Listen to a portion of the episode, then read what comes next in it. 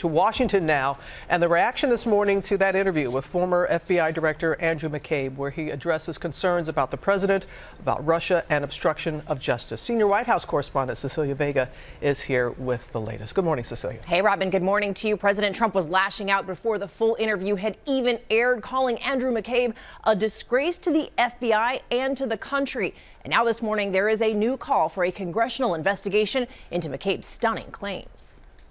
Overnight, former acting FBI Director Andrew McCabe with that jaw dropping claim, telling 60 Minutes that in the days after James Comey was fired, Deputy Attorney General Rod Rosenstein raised the possibility of invoking the 25th Amendment to remove the president from office. He was discussing um, other cabinet members and whether or not people would support such an idea. McCabe later issued a clarification saying at no time were there extended discussions about the use of the 25th Amendment. But that wasn't his only stunning claim. McCabe, who was fired for leaking to a reporter and misleading investigators about it, also said Rosenstein volunteered to record his conversations with President Trump. We talked about um, why the president had insisted on firing the director and whether or not he was thinking about the Russia investigation and did that impact his decision. And in the context of that conversation, the deputy attorney general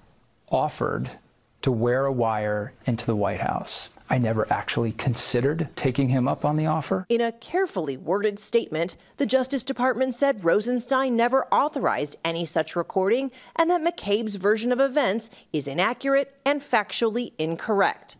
Ultimately, McCabe says it was questions about the president's ties to Russia that led the FBI to investigate.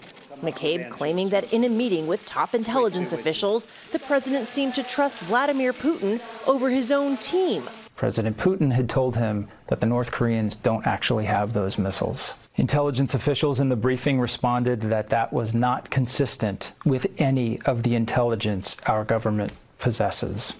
To which the president replied, I don't care, I believe Putin. Okay, so McCabe has a book that comes out tomorrow, and his claims have already caught the attention of one of the president's allies on Capitol Hill. Senator Lindsey Graham is now calling for a congressional hearing. He's asking if that conversation about the 25th Amendment to remove President Trump from office was, quote, guys, an attempted bureaucratic coup. So this got the attention of, of his allies on the Hill for sure. Sure did. A lot of questions going forward. Cecilia, thank you. Hi, everyone. George Stephanopoulos here. Thanks for checking out the ABC News YouTube channel. If you'd like to get more videos, show highlights, and watch live event coverage, click on the right over here to subscribe to our channel. And don't forget to download the ABC News app for breaking news alerts. Thanks for watching.